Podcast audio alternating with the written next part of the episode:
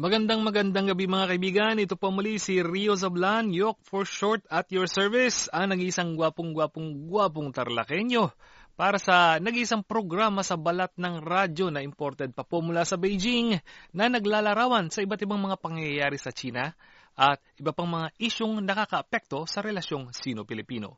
Ang dito lang yan sa China.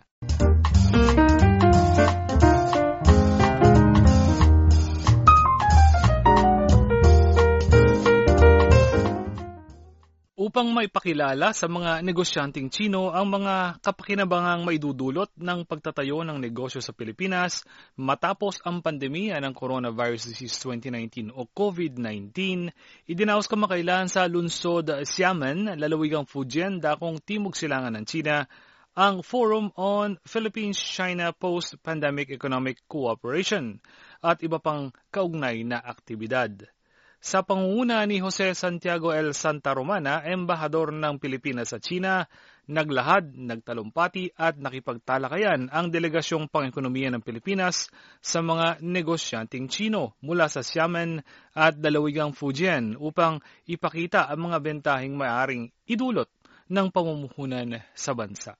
Sa eksklusibong panayam ng China Media Group Filipino Service kay John Paul Inigo, Special Trade Representative ng Department of Trade and Industry na nakabase sa Guangzhou, sinabi niyang ginawa ang forum para sa mga Chinong negosyante na nagnanais malaman ang mga pangyayari sa Pilipinas sa post-pandemic period. Sa ngayon, aniya, maraming Chinong negosyante ang gustong mangalakal at gustong mamuhunan sa Pilipinas pero wala silang impormasyon kung ano ang nangyayari sa bansa. Kaya sa pamamagitan ng naturang forum, nailahad ang kasalukuyang mga pangyayari sa larangan ng negosyo, ekonomiya, lakas manggagawa at iba pa. Kaya naman doon lumabas yung ideya na kailangang magdaos tayo ng Investment Opportunities Forum para ipakita sa kanila na hindi man tapos ang pandemya, naroon pa rin sa Pilipinas yung oportunidad, saad ni Inigo. Dagdag niya, kapag uh, namuhuna ng mga negosyanteng Chino sa Pilipinas, hindi lang sila kikita, matutulungan pa nilang magkaroon ng trabaho ang mga Pilipino at patuloy pang mapapalakas ang mahigit isang libong taong ugnayang pangkalakalan at pagkakaibigan ng mga Pilipino at Chino.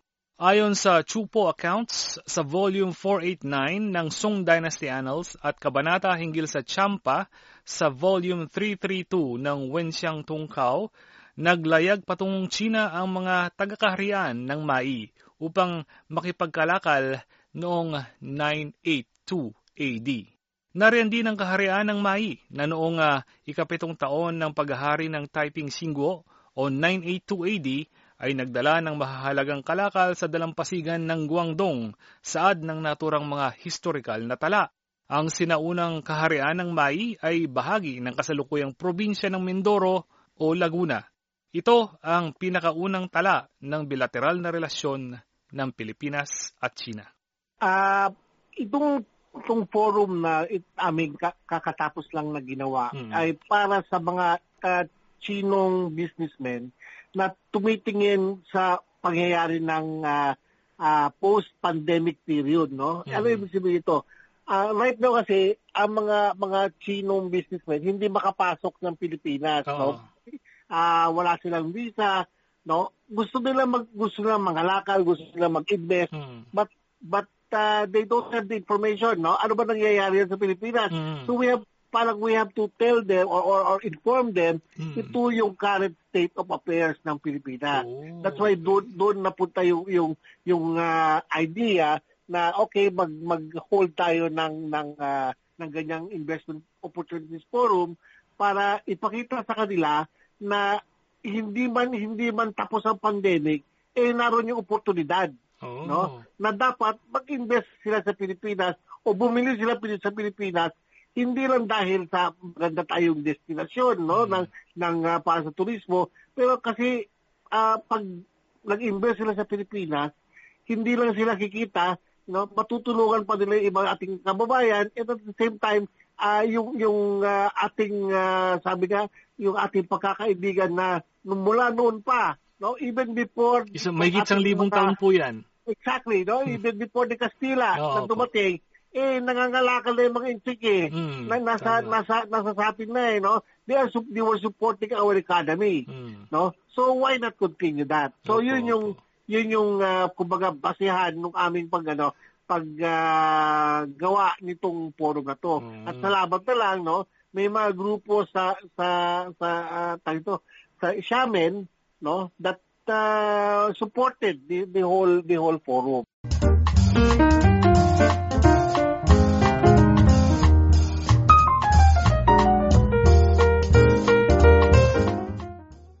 Ilan pa sa mga bentahe ng Pilipinas na ibinida ni Inigo ay ang batang lakas manggagawa, kasanayan sa wikang Ingles na magpapataas sa level ng produktibidad ng mga kumpanya at pribilehiyo ng General System of Preference na nagtatanggal sa taripa ng mga produktong yari sa Pilipinas kapag ang mga ito ay iniluwas o ibinenta sa Amerika at Europa at iba pang bahagi ng mundo.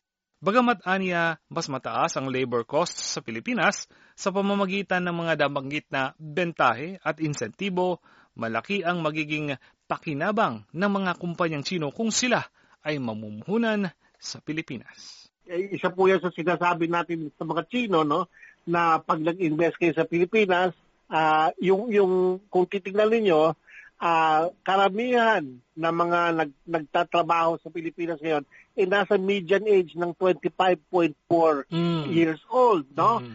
Uh, and this will be good for the next 30 years. Mm. Tapos po, mm, may advantage din tayo dahil nakakapag uh, nakakaintindi tayo ng English, no? Uh. Katulad ng ng uh, ng mga Amerikano kasi yung education system po natin hindi man hindi man uh, uh, purong Pilipino pero medyo medyo marami po tayo English subjects, Uh-oh. no?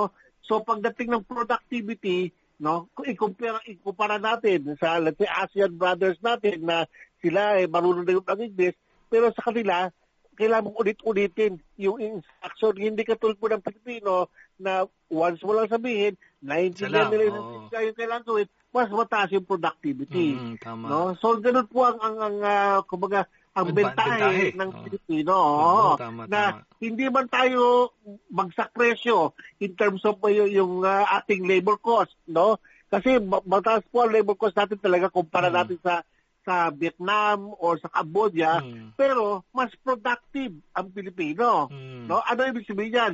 Sa sa sa, sa dollar per dollar, we are actually better in terms of return on investment. Hmm, yun po yun. Ganun pala yun. Speaking of dadalhin ang uh, trabaho at negosyo sa Pilipinas, uh, Sir JP, uh, may napag-usapan ba tungkol sa paggagawa uh, ng mga infrastructure, infrastruktura o yung uh, at saka yung mga pag-aangkat o pagluluwas ng mga produkto, yung pag-akit ng dayuhang pondo, syempre, at saka yung pagpapalakas ng kooperasyon sa turismo, sa telekomunikasyon at sa uh, siyempre, pinaka-importante, yung bakuna. Meron pong napag-usapan po bang na ganyan?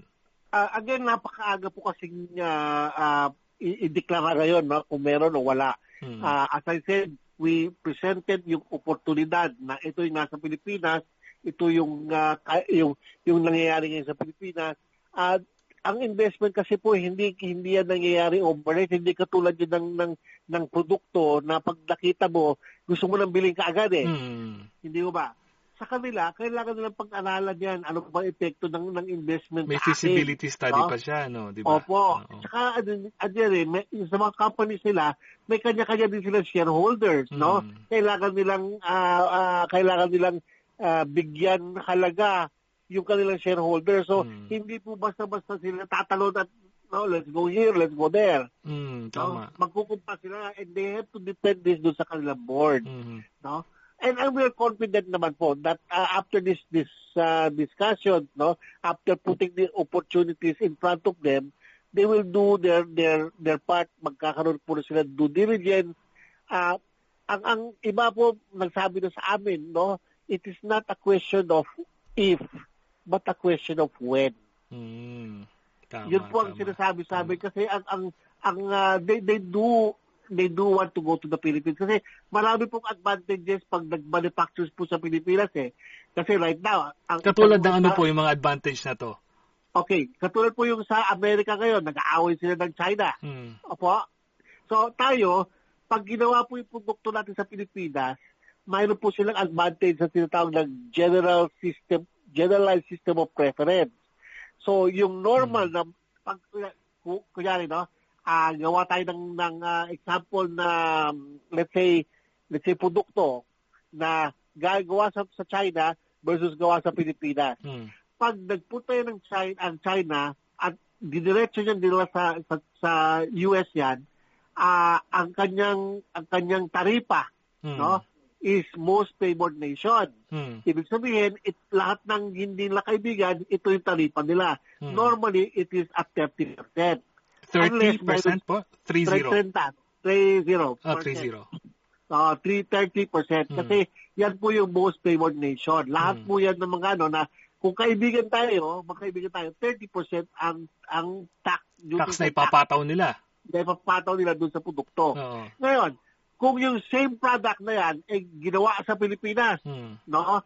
Gagawa tayo ngayon ng tinatawag na certificate of origin proving that hmm. the same product was produced in the Philippines. Hmm. Da-export mo ngayon yan sa sa US. Hmm. Ngayon, depende po sa depende po yan dun sa tawito sa how how much yung taripa. Normally, ang taripa is 0% hmm. pag pag meron GSP, no?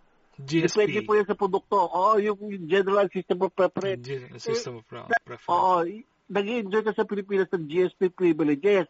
No? Basta meron lang nakalagay doon na you must prove na ang, ang ano origin niyan is sa Pilipinas. So 0% po ang taripa, walang tax. Yes, exactly. Oh, edi mas malaki ang kita ng mga kumpanyang Chino kapag doon sila nag-manufacture sa Pilipinas. Yes, exactly. Ayun.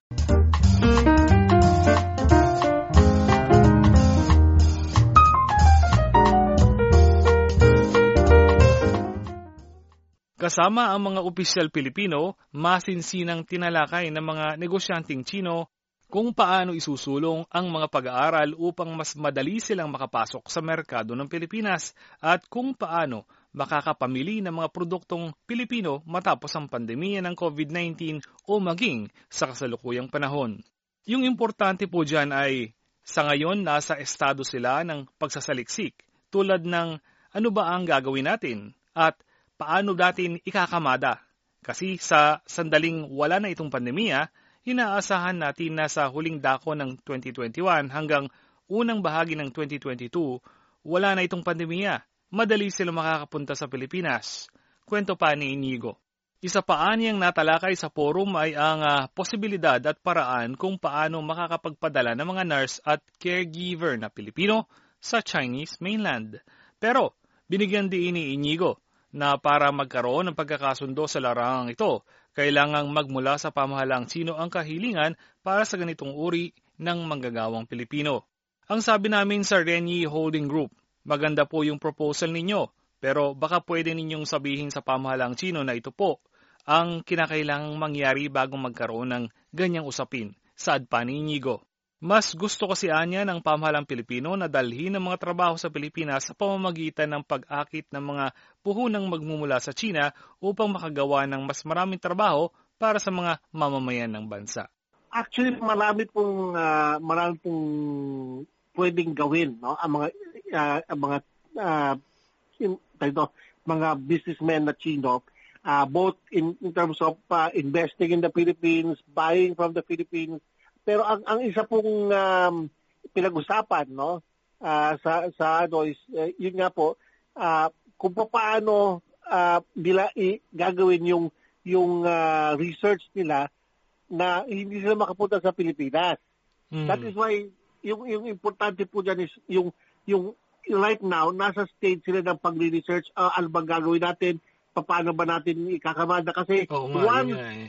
once na na wala na itong pandemic no? And we predict na uh, by 2021, 2022, mm. wala na siyang you know, end of 21, uh, then start of 22, uh, wala na pandemic, then they can immediately already go to the Philippines mm. and start their due diligence. So pinag-usapan no? po nila yon kung paano nila gagawin itong mga bagay nito in the future.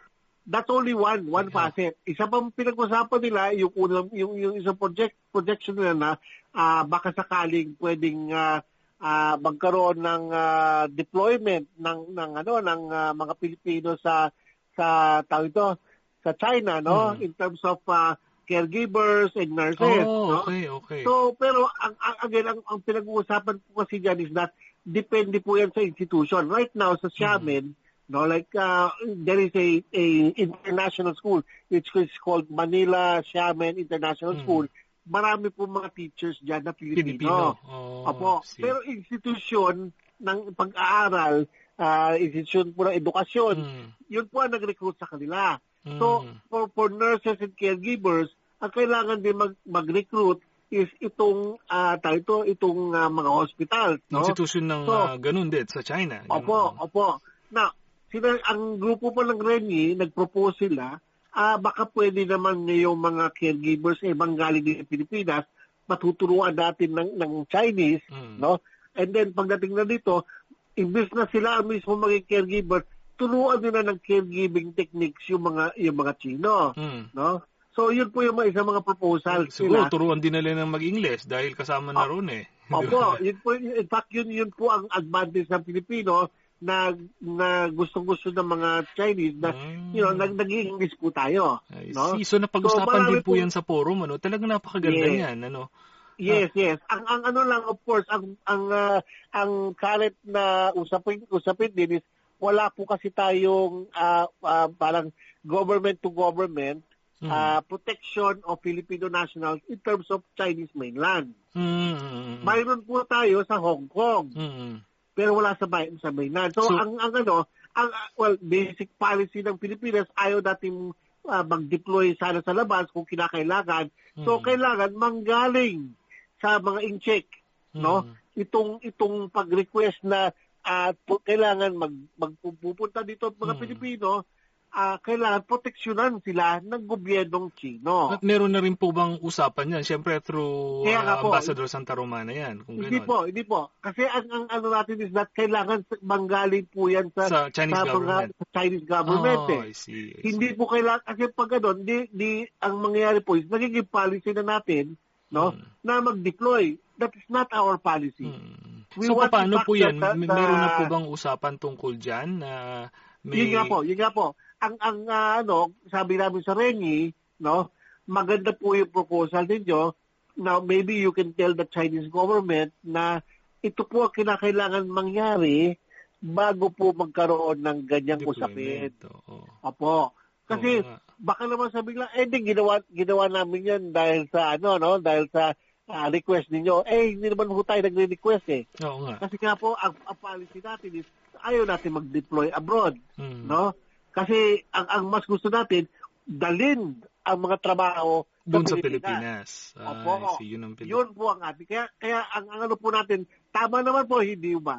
O, na mas maganda ang, ang trabaho ay nasa Pilipinas. Oo, oo, oo. Para oo. hindi nagkakahiwalay yung mga pamilyang Pilipino. Opo, sabi exactly, ni Pangulong exactly. Duterte. Yun po ang natin na kung kung wala, kasi tulad mo yung ibang ano na wala sila option kung hindi lumabas, ito po, mas gusto natin nagdalin ang trabaho sa Pilipinas mm. at doon po sila magtrabaho para hindi po nasisira ating mga pamilya. Mm-hmm. At the same time, yung mga kinikita nila, diretso po sa ekonomiya ng Pilipinas. Mm-hmm. Hindi po sila gumagastos sa labas, no? Na ang ibang ekonomiya naman ang nagbe-benefit din. Mm-hmm. So, marami pong marami pong uh, uh, kumbaga argumento na mas maganda talaga kung ang trabaho, ang ang negosyo, ang kabuhayan ay eh, lahat nasa Pilipinas. Mm-hmm.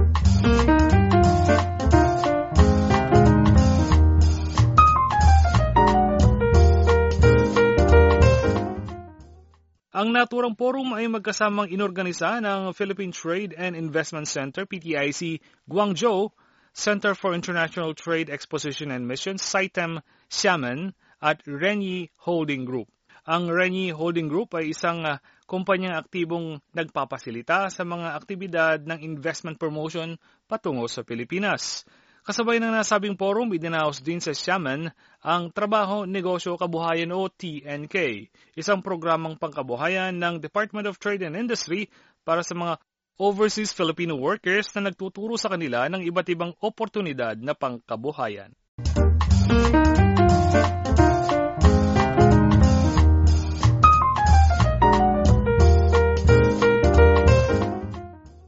Para sa inyong mga komento at kuro-kuro, mag-email lamang sa filipino underscore section at yahoo.com, mag-text sa mga numerong 0947-287-1451 0905-474-1635 o mag-iwan lamang ng mensahe sa message board ng Dito Lang Yan sa China.